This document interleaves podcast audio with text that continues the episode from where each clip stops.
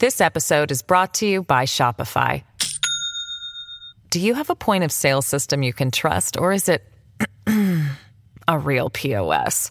You need Shopify for retail. From accepting payments to managing inventory, Shopify POS has everything you need to sell in person. Go to shopify.com/system all lowercase to take your retail business to the next level today. That's shopify.com/system.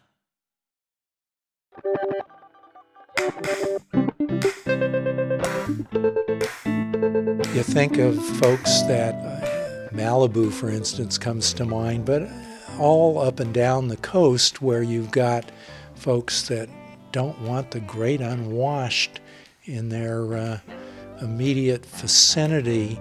Um, they ought to stay off of our beaches and, and they shouldn't be uh, using our bushes as, as uh, restroom facilities and so forth. What they forget, of course, is that um, there is an ocean out there which is not private property.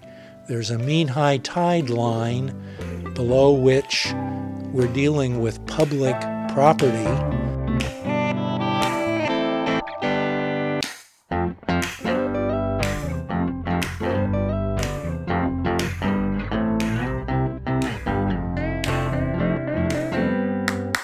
Welcome to Range Stories of the New American West. I'm Amy Westervelt. That was Mel Nutter you heard from in the intro. Mel was a founding commissioner of the California Coastal Commission, a panel that was formed in the 1970s to balance public access to California's beaches with the rights of developers looking to cash in on coastal developments. But while concerns over coastal development continue, our guest host today, Jill Replogle, found in her reporting this year that access to California's beaches is about more than just physical access. Jill joins us all the way from Orange County in Southern California. Welcome, Jill Replogle.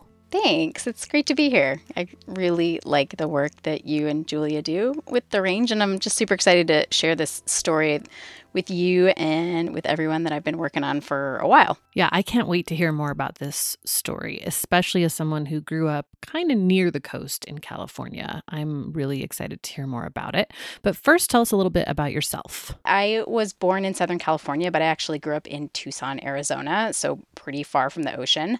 But my mom's side is all from California, so this was like our summer vacation land. You know, we had a lot of camping trips to Tahoe and and then we would go up to my grandma's house in Aptos, and every once in a while I'd get to go to San Diego for a soccer tournament. And it was like this huge treat to be able to go to the beach.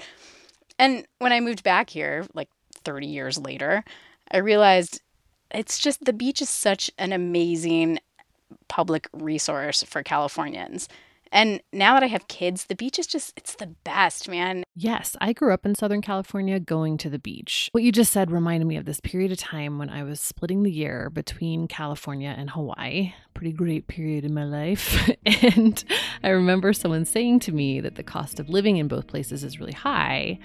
And I was like, well, yeah, rent and food are high, but then everything I want to do, hike, go to the beach, swim, is all free. That's kind of like the luxury of living in a coastal area. Yes, exactly. The problem is it ends up sort of not being free for everyone. You have to take into account the cost of parking, the cost of getting there, your picnic, you know, all these sort of external costs that go into your trip to the beach unless you are super privileged and live right at the beach, which uh, most of us don't.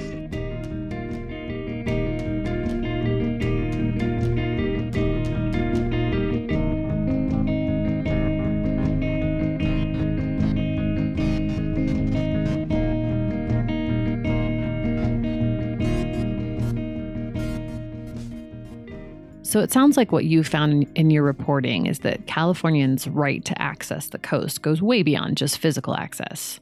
But I feel like the fights over physical access is mostly what you hear about things like homeowners fencing off their land or putting up private staircases down the cliff to the beach and then locking them off. Yeah, yeah, that's historically what some of the big organizations like Surfrider Foundation, um, which advocates for public access to the beach, that's I mean that's what they focused on. Uh, but the problems do go way beyond staircases and gates. there's a, an environmental historian at UCLA. His name's John Christensen and Philip King, who's an economist at San Francisco State University. They just presented this big study earlier this year looking at some of these barriers. And they did a statewide survey as part of the study, and more than 60% of people they talked to said access is a problem. And when they asked about specific issues, the high cost of visiting the beach was seen as a problem by a lot of people. And the high cost of parking was like a huge problem for a lot of people, um, especially people of color. And if you if you live, I mean, in Southern California, if you live even just like five miles from the beach, it could take you more than an hour to get there. And any you know anywhere along the coast, it could take you two three hours, maybe even more. And so you have to make a long day trip out of it or an overnight trip. And and that's where for a lot of people, um, they as part of that study they did like a cost benefit analysis and this this thing called a travel cost model. And they figured that we're just like really really close to where it's just too expensive for a lot of people to go to the beach. Yeah see then you really start to erode the whole stuff you want to do is free part of the equation. What are some of the other barriers that they looked at in the study um, not having friends or family that go to the beach was one of the big reasons people said they didn't go more often, which isn't necessarily a barrier. It doesn't it doesn't seem like a, a barrier, but it's kind of you know if you're not if you're not familiar with it, it's and and it's hard to get to, then it's you know you you just might never go. Um, not knowing how to swim was a, another pretty big one. So, yeah, I mean, and I had a chance to see firsthand how some of these barriers really play out. I went to Santa Monica Beach recently with this organization called the Surf Bus Foundation. Um, and as the name suggests, they take buses to parks and recs departments in inner city LA and Orange County neighborhoods, and they take kids to the beach to teach them how to surf.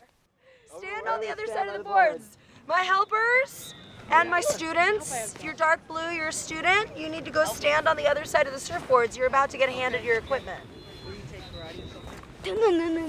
So let me let me kind of paint this scene for you here. It's it was just a beautiful, beautiful, hot, sunny day. Um, we're just south of the Santa Monica Pier, and you can see the Ferris wheel and the roller coaster on the pier.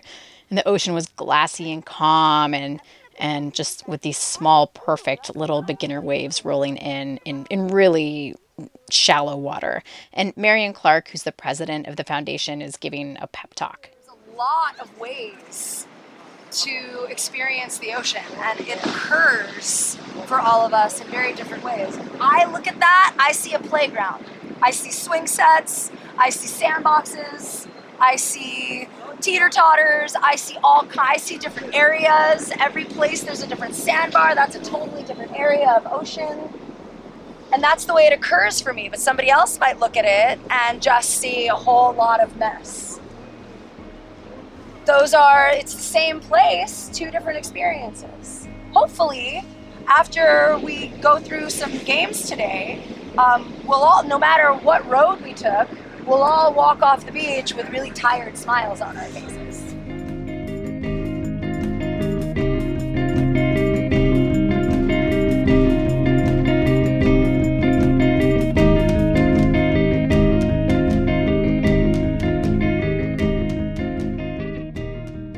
The students on the day I went, which happened to be Earth Day, were African American or Latino. About 10 of them from Watts and North Hollywood. And there were like 25 volunteer instructors, so a lot of them. Um, and most of them were members of nearby high school surf teams, and they were mostly white. And it was just this really obvious contrast, which I think speaks to a couple of things. Um, one, as we were talking about it, you know, it generally takes money to live by the coast these days. It's just not not not a cheap place to live. It's really hard to find low cost housing near the coast. So, if you're on the Santa Monica High School surf team, you're probably not poor. Yeah. I mean, that's a generalization, but most coastal real estate ain't cheap. Oh, and and this interesting aside about the Coastal Act that I forgot to mention before. Originally, it called for protecting low income, low and moderate income housing um, or housing for low and modern moderate income people in the coastal zone and that lasted for about five years. And then um, but during those five years i read um, the coastal commission required new developments in in the coastal zone in orange county to have up to 35% of the units be affordable housing which to me is just like amazing Wow, what a huge difference a law like that would make in the state and the culture of coastal towns. I hope it goes through at some point. There are some legislators who've tried to put it back in over the years, put the Affordable Housing Clause back in the Coastal Act, and it always fails.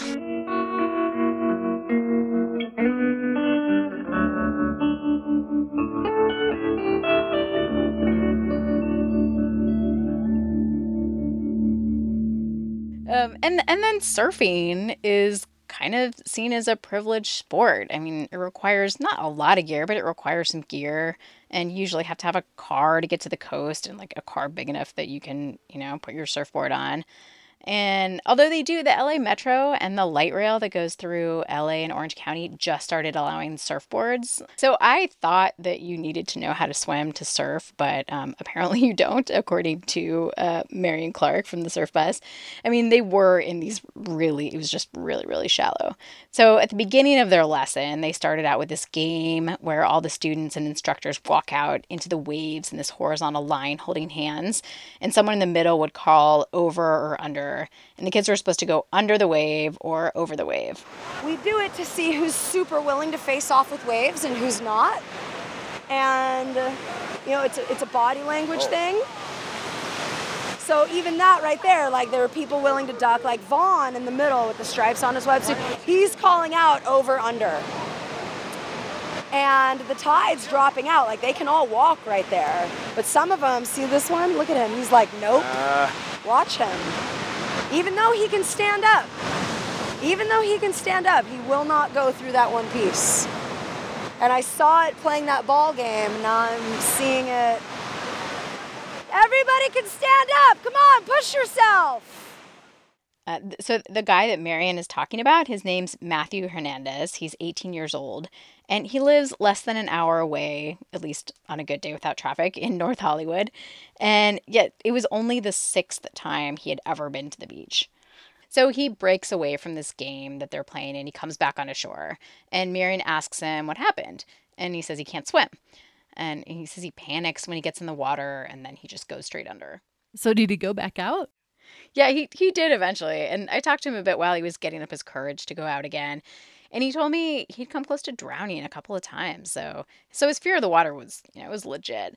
And I asked him why he had never spent much time at the beach. No one that I live with really wants to go to the beach. Would you like to more? Yeah, I, I love it in the beach. It's it calms it like, it like calms me down. So it's like, but it's like it also terrifies me. Like, what was like a typical weekend? What would you do on a weekend? Video games. That's pretty much it. But it's like once when I got older, just like video games got more boring, so I just started going to the park.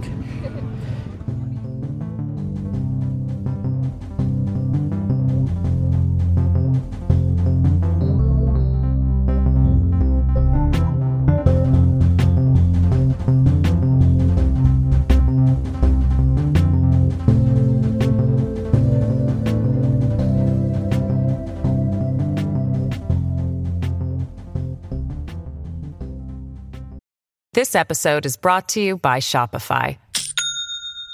Do you have a point of sale system you can trust, or is it a real POS? You need Shopify for retail. From accepting payments to managing inventory, Shopify POS has everything you need to sell in person.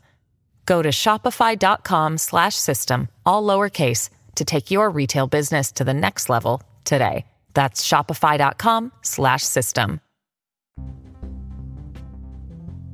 So, if I have to walk half a mile down the beach past a housing development to get onto the beach, does that mean my rights to access the beach are being violated? Like, how, how far does the access really have to go? Yeah, the, the, the, those are the kinds of questions the California Coastal Commission has to deal with all the time.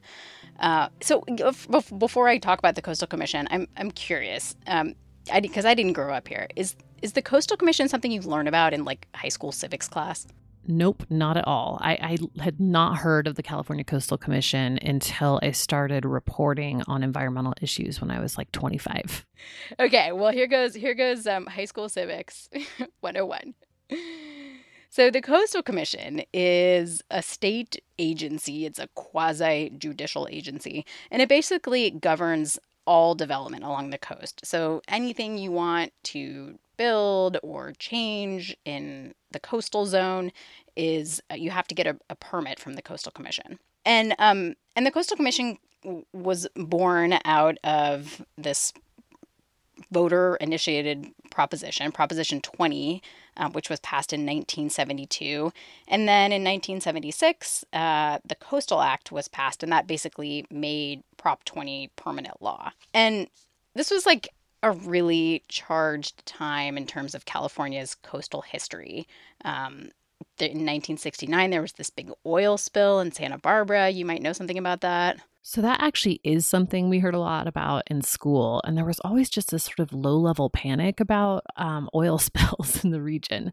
So, I grew up in Ventura County, and driving up to Santa Barbara, you'd see these oil rigs dotting the horizon. And as a really little kid, I thought the docking station for them, which is like this really long dock with a little tiny bit of land and palm trees on it, was the real Gilligan's Island. Um, but once I heard about the history of those rigs and the spill, they always seemed really ominous. I think coverage of that spill was the first time you really saw what seemed like common images now of like oil covered birds and beaches. And I know that spill was a big part of the push to create Earth Day and the EPA and all kinds of regulation, right? Yes, yes. I mean, my I remember like our generation maybe remembers the Exxon Valdez spill more. That was 20 years later. Um, but before that, that oil spill in Santa Barbara was the biggest oil spill in history.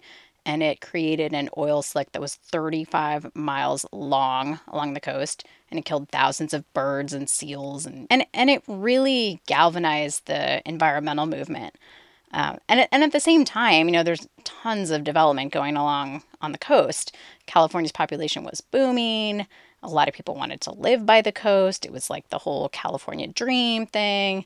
Um, developers wanted to expand Highway 1 to make it to four lanes. So a lot of Californians were not happy about all of this. Um, a little while ago, I went to see one of the original coastal commissioners. Um, so there's you know a panel of people that are on the coastal commission uh, and his name is mel nutter. He lives in long beach and he told me a little bit about the precursors to prop 20 and the 1976 coastal act. One of the real concerns was that uh, there was a great deal of development pressure up and down the coast and that uh, that was going to price a lot of people out of opportunities both in terms of of living opportunities, housing, as well as recreational opportunities. And so, a good piece of the original 1972 uh, Proposition 20, as it was called, contemplated uh, that uh, public access or access to the public ought to be uh, protected and made available. So, a number of efforts were made in the legislature in the late, late 60s to pass a law to uh, create some kind of a state agency and a state plan for the protection of the coast. And those legislative efforts failed on uh, successive legislative sessions. And so finally, a number of folks got together and said uh, to themselves, if the legislature can't do it, we're going to put together an initiative. So, yeah, and and Prop 20 passed even though it had a lot of opponents, um, a lot of developers and oil companies did not like this idea, and those opponents outspent supporters 100 to 1 that battle continues, right? I feel like every time I hear about the Coastal Commission or I get a press release about something that they're working on, it's about a fight between developers or private property owners and conservationists or pro public access folks. That and the desalination plants, they're constantly dealing with proposals for those now too. Right, right, right. And I mean that's and that's their job. That's the Coastal Commission's job. It is basically the battleground over coastal development in California. And it is uh, supposed to balance private property rights with public rights. And Mel Nutter, the former coastal commissioner, had a really colorful way of describing some of this tension and why the public has a legit stake in coastal development decisions. You think of folks that uh, Malibu, for instance, comes to mind, but all up and down the coast where you've got folks that don't want the great unwashed in their uh, immediate vicinity. Um, they ought to stay off of our beaches and, and they shouldn't be uh, using our bushes as, as uh, restroom facilities and so forth. What they forget, of course, is that um, there is an ocean out there which is not private property. There's a mean high tide line below which we're dealing with public property that is owned by the public. And one of the reasons why properties, um, residences right next to those beaches and that ocean are worth so much is because they're in effect being subsidized by the public's property interest in the beach and in the ocean. I gotta say, I'm really digging Mel. Yeah, he's he's great. He was really fun to talk to. Uh, so, and the Coastal Commission, besides governing all this development in the coastal zone, which, by the way, the coastal zone is generally all the area within a half mile of the coast. That changes a little bit in different parts, but it's generally so like from the beach a mile back. Um, and the Coastal Commission is by law supposed to work to maximize access to the coast for everyone, for, for everyone.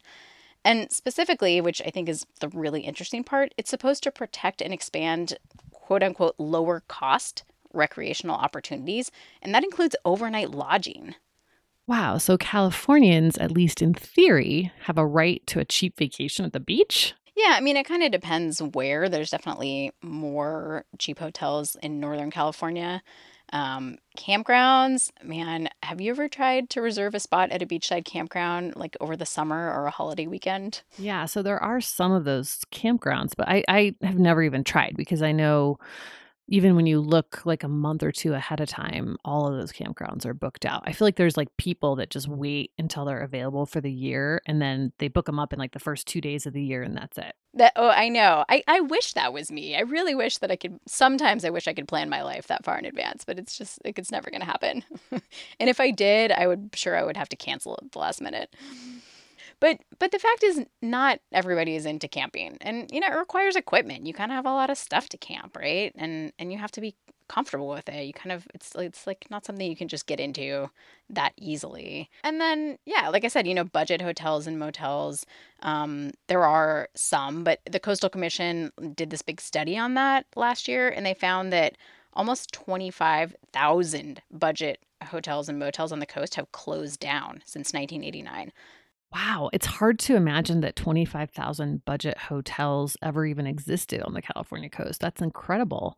So, okay, you can't really find a cheap motel room and not everyone wants to camp. What about vacation rentals? What's happening with Airbnb on the coast? Yeah, I mean Airbnb is is a good option and I think, you know, for a while, like when it's really started getting big, um, they just blew up all over the coast, and there were tons of Airbnb options. And you know, it's great for families, and it's also good for some people who live near the coast but don't necessarily have a lot of money, and you know, can rent out a room or something. Um, but people, but then there's other people who live in the coastal towns who are just not big fans of vacation rentals. Yeah, I know there's been some huge battles over Airbnb in some coastal towns and some cities too, obviously. It's actually been a big issue up here in Tahoe too. Um, the year round residents don't love suddenly living next door to a hotel. um, and then there's just a lot more people on the roads and kind of using the infrastructure around town. Um, it's putting pressure on housing prices, all that stuff. I mean, but you know, all those and all those op- those like different points of opposition to Airbnb and VRBO, they're they're totally legitimate. I mean, I I I can understand not wanting to have, you know, like parties in the house next door to me all the time. Um, and and there's been and it's been a huge issue here in Orange County. Um, Laguna Beach and Santa Monica and Newport Beach, there's been these just major fights over short term rentals, and the cities have tried to put in really strict um, restrictions on short term rentals and, you know, like the number of cutting down the number of days you can rent them out or or not allowing them in residential neighborhoods and stuff like that. And and it's created some really big rifts in in the communities in some of them i did a story in laguna beach where i mean the communities you know people like don't talk to each other anymore over this issue but the Coastal Commission has decided that short term rentals are a good thing because they can be a big source of lower cost accommodations, and that's part of their mission. They kind of put all these coastal cities and counties on notice that they were not going to allow outright bans of short term rentals, and that those cities had to get approval from the Coastal Commission before putting any restrictions on short term rentals. That's super interesting. And for me, especially, it's interesting to see how much context really changes the debate around Airbnb. Up, up here, the concern is that short term rentals are pushing low income and working class people out. But on the coast, it sounds like allowing them actually improves access for low income people or the unwashed masses, as Mel put it. Yeah, and that's this the the kind of unique thing about the coastal zone and living on the coast here is that you know, as as Mel put it, you're you're kind of you're supposed to share. like you're supposed to share with me and all these other people who want to be at the coast too.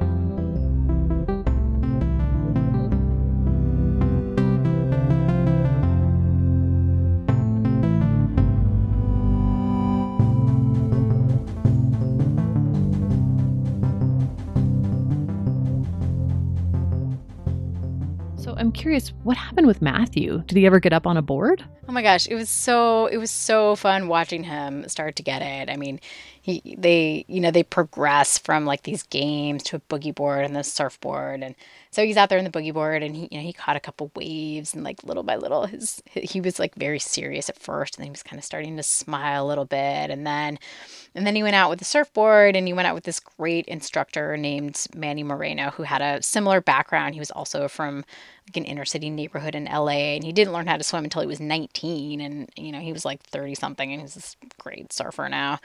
Um, and Marion was just watching them from the shore. Wow, is that Manny and Matthew? Look at that. Look at Matthew. Yee-hoo! Woo! Yeah, buddy! You don't even know! Oh!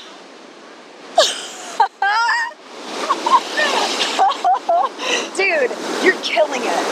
And I don't know if you sense this about me yet, but I don't say things I don't mean.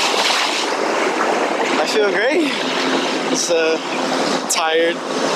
It's like it's it's fun. It's a lot better than I thought it was. Instead of like just being scared, like I said earlier, just being scared over here, and actually going deeper into the water and actually feeling the water go into like your like all over your face, through your hair, and all that. It's you can't beat it, pretty much everything is covered in the sea. It's joyful, it's terrifying, it's frustrating, it's blissful, it's romantic. I look at these waves and I feel love and I and I see the happiness in other people's faces and when I see it, it's like I get a shot of it too. It's both completely selfish and completely selfless because if I feel this good and I know what my life looks like as a direct result from being in the water, like it's overwhelming if I don't share it. If I can share this and teach other people to see it the way I see it, I mean the whole this whole pocket of the planet gets better. That's that's awesome. So I'm curious, was there anything that you learned in your reporting that was like particularly surprising to you, or I don't know, just like a an unexpected thing? Like when I started looking into this, one of my questions was uh, like, is it can you assume that everybody wants to go to the beach? You know, I mean, yeah, that's a really interesting question. You know, it's come up up here a lot too. We have a lot of these little California poverty pockets around Lake Tahoe where people are living in intense poverty, but we also have the highest employment rate. So, like, everyone's working a lot and everyone's really broke. And the sort of assumption about these people is that they don't care about like all the stuff that everyone else is here for, like the lake and the forest and whatever. And it's so patronizing and sort of I don't know. I feel like it's it's another kind of form of discrimination where of course people you know why would they're humans why would they not enjoy the lake too? Why would they not want their kids to go to the beach at the lake? You know what i mean? Right. Well, I think this was one of the questions that um, John Christensen, the guy that, that did the UCLA the study for UCLA, really wanted to to find out. And I like I, I wasn't sure either. I was I I just wasn't sure if that was an, like what assumption you could make about that. And even I mean, some people that I talked to at the Coastal Commission, they were really excited for for the outcome because they they didn't really know either. And so it turns out they um, they asked people in this in this field poll, and this was of people all over California um, how important the coast was to them. And 90% of them said that the condition of California's beaches and ocean was, was important to them, like personally, on a personal level. And it was, it was pretty consistent across all ages, income levels, ethnic groups. Uh, and, and they also, I mean, three out of four people said they visited the coast at least once a year. So Californians love the coast. It is, you know, it, it is, it is a thing. Ah, I love it, especially as someone who kind of grew up around the coast. I really, really love this story. Um, thanks for bringing it to us. I really appreciate it. And for those of you who want to learn more, Jill also wrote a story about this for High Country News, which happens to be one of our partners. Uh, you can check that out at hcn.org. And you can follow Jill for more updates on Twitter at Jill Rep, R E P. We'll also put a link to the UCLA study that she mentioned in the show notes, which includes a map of all of the different lodging options available on the California coast. It's pretty cool. That's it for this time. See you next time.